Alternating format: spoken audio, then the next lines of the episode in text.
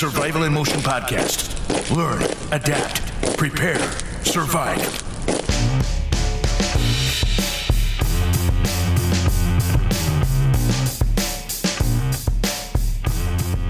Hello, everyone. This is author Cal Wilson. Welcome to another episode of the Survival in Motion podcast. On today's episode, I'm going to be discussing the benefits of paranoia. Yes, you heard that right. There have been a number of recent events in the news that I want to talk about and discuss maybe somebody should have been paranoid. I know that's kind of a weird word to throw around. And by the way, I'm not talking about frothing at the mouth paranoid. I'm talking about just at a heightened state of awareness so that you can be fully aware of what's going on. And if you're paranoid, then you're that much more aware and you're imaginative so that you can foresee problems that are about to come up. Anyway, the recent news events include the most horrible one, which is October 7th in Israel. And I say this partly out of just frustration, but partly out of, you know, come on, what happened? What happened? I mean, to think that there was this concert going on, there were a bunch of kibbutzes right nearby, leaving their doors open. When you think that just right over the border, within sight, is a group of people who would do these just horrible, just ghastly, barbaric things once they cross over the border. I, I mean, it's just boggles the mind. Now, this is, you know, hindsight being 2020. I wish that somebody who was in charge, or I wish the people who were in charge of protecting those in Israel had a sense of paranoia. And by that, I mean, if several people were in charge of protecting those in Israel who were right nearby the border, just looking at that border fence, if they were paranoid, they would be thinking to themselves, you know, that might not be the most safe fence right there. Maybe it's possible that somebody could cut that fence and drive through it or, or, have a bunch of terrorists run through it or motorcyclists or whatever. And they would think, let's do something to make this border fence more secure. And not only that, but you know, the border fence only goes up so high. You know, a paranoid person would look at that and think, you know, if the wind direction was in the right direction, if the wind was blowing into Israel, I could see somebody in a hot air balloon or someone in some of these weird paragliders that were actually used to just cross over the border. Something else that could have been imagined is, okay, if the terrorists are able to cross over the border, let's have some military people right there, or at least right nearby.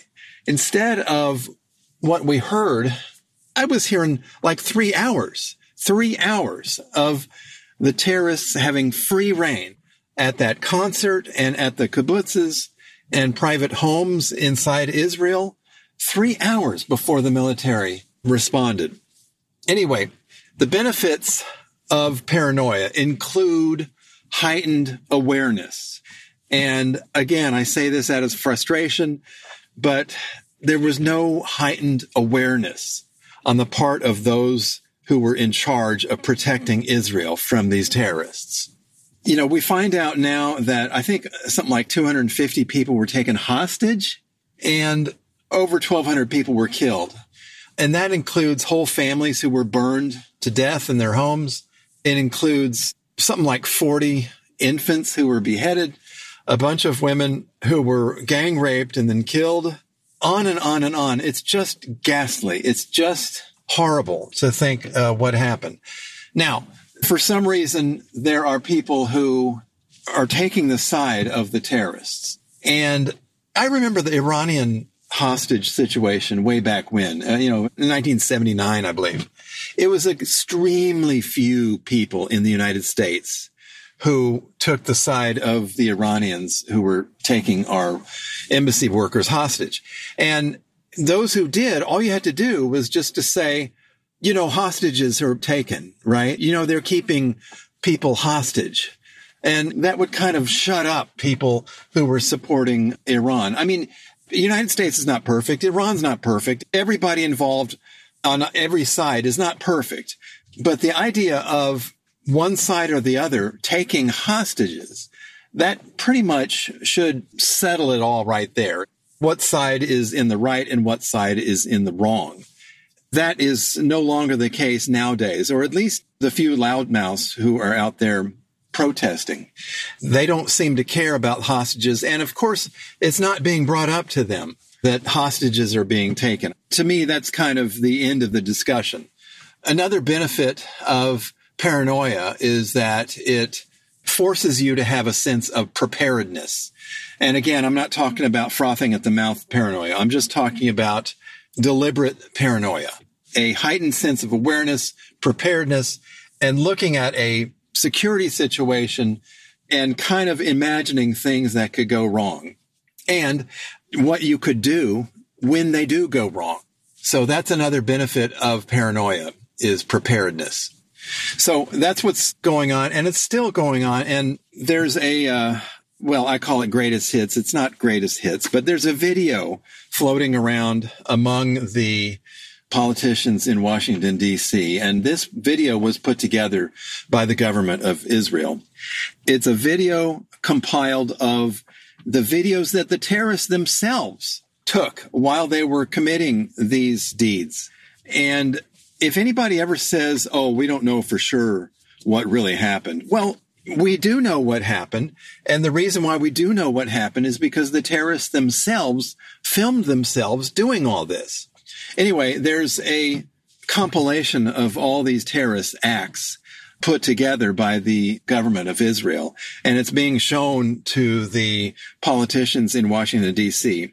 And when these politicians come out after having seen this, you can just see it on their face. They're just numb.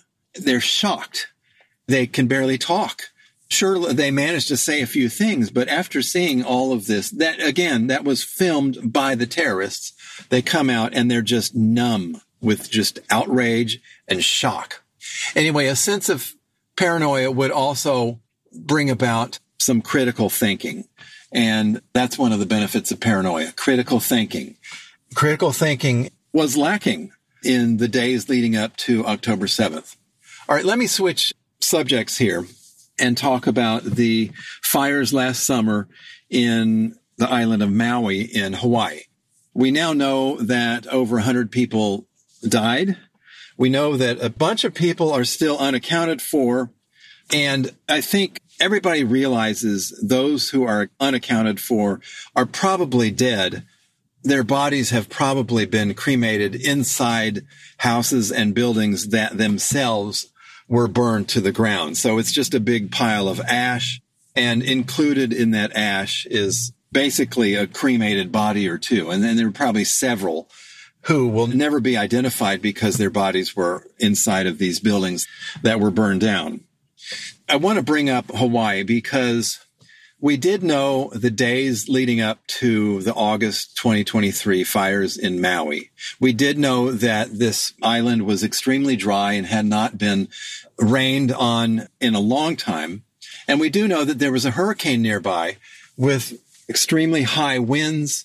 And in that situation, when you have a lot of brush that's dry and you have very high winds, all it takes is a spark or in this case, a downed power line or two, or who knows what actually started it.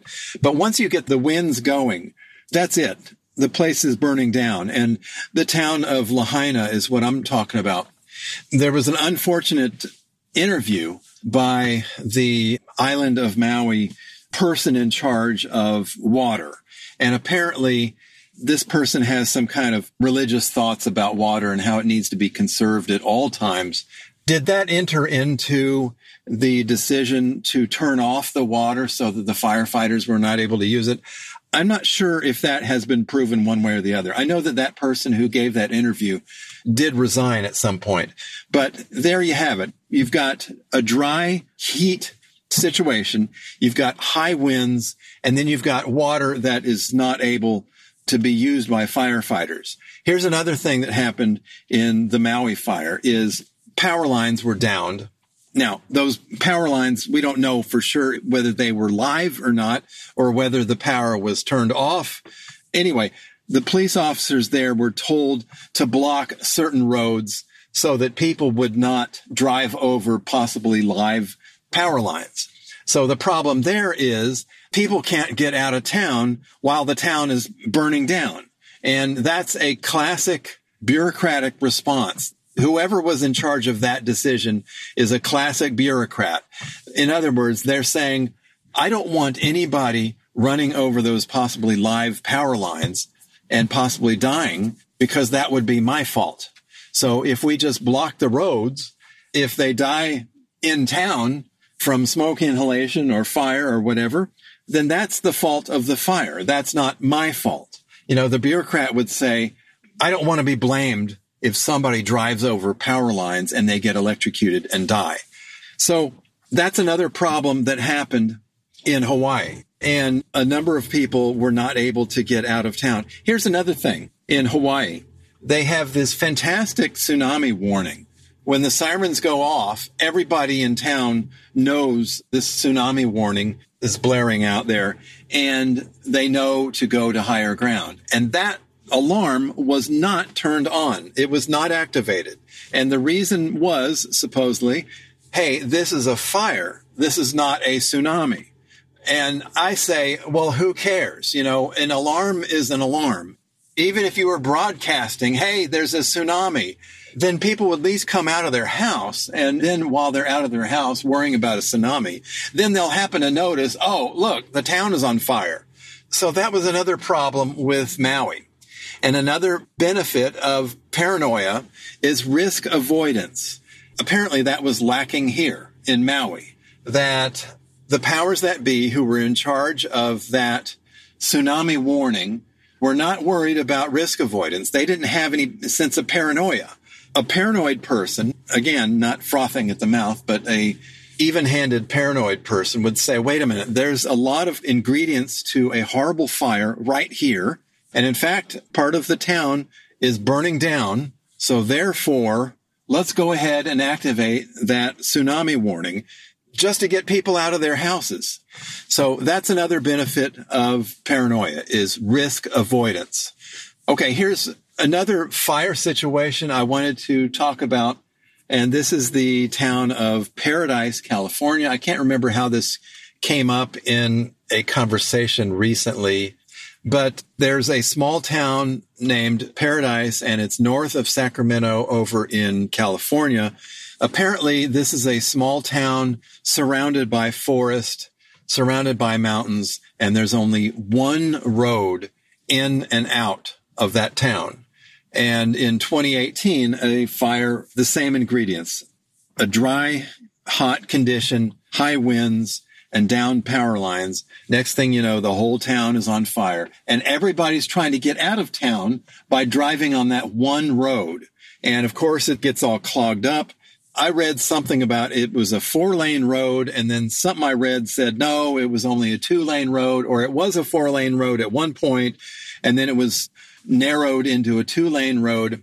Anyway, whoever was in charge of protecting the people in Paradise, California, or whoever is in charge of the roads there did not have any sense of survival instinct. And that's the fifth benefit of paranoia if a person who was in charge of the roads or protecting Paradise, California, if they had this survival instinct, they would think that, hey, if this little town here with one road in or out gets on fire and a fire rushes through, everybody's going to try to get out of town by this one road.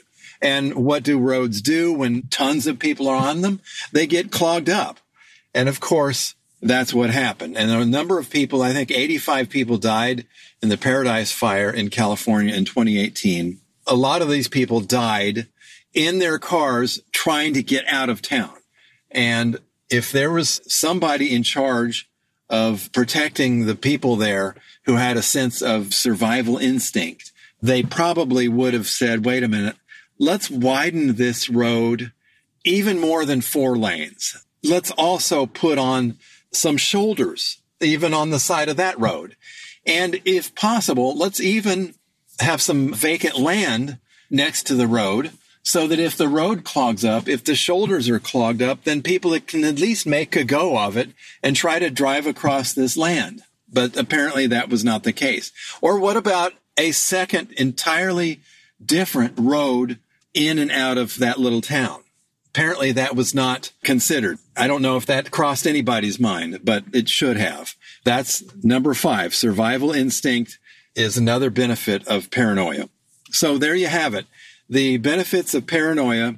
And again, I'm not talking about frothing at the mouth paranoia. I'm talking about calm, cool, and collected paranoia, where you look at a situation and you think, I'm in charge of protecting me and my family, or I'm in charge of protecting this town, or I'm in charge of protecting this country. I've complained before about 9-11 that there were some clues that were ignored. And if the people in charge of protecting us had a little sense of paranoia, they would have added together those clues, but they didn't. So all of this adds up to being able to protect better when you're paranoid. So I just want to leave that out there. One other thing, actually, I've got two announcements in closing here.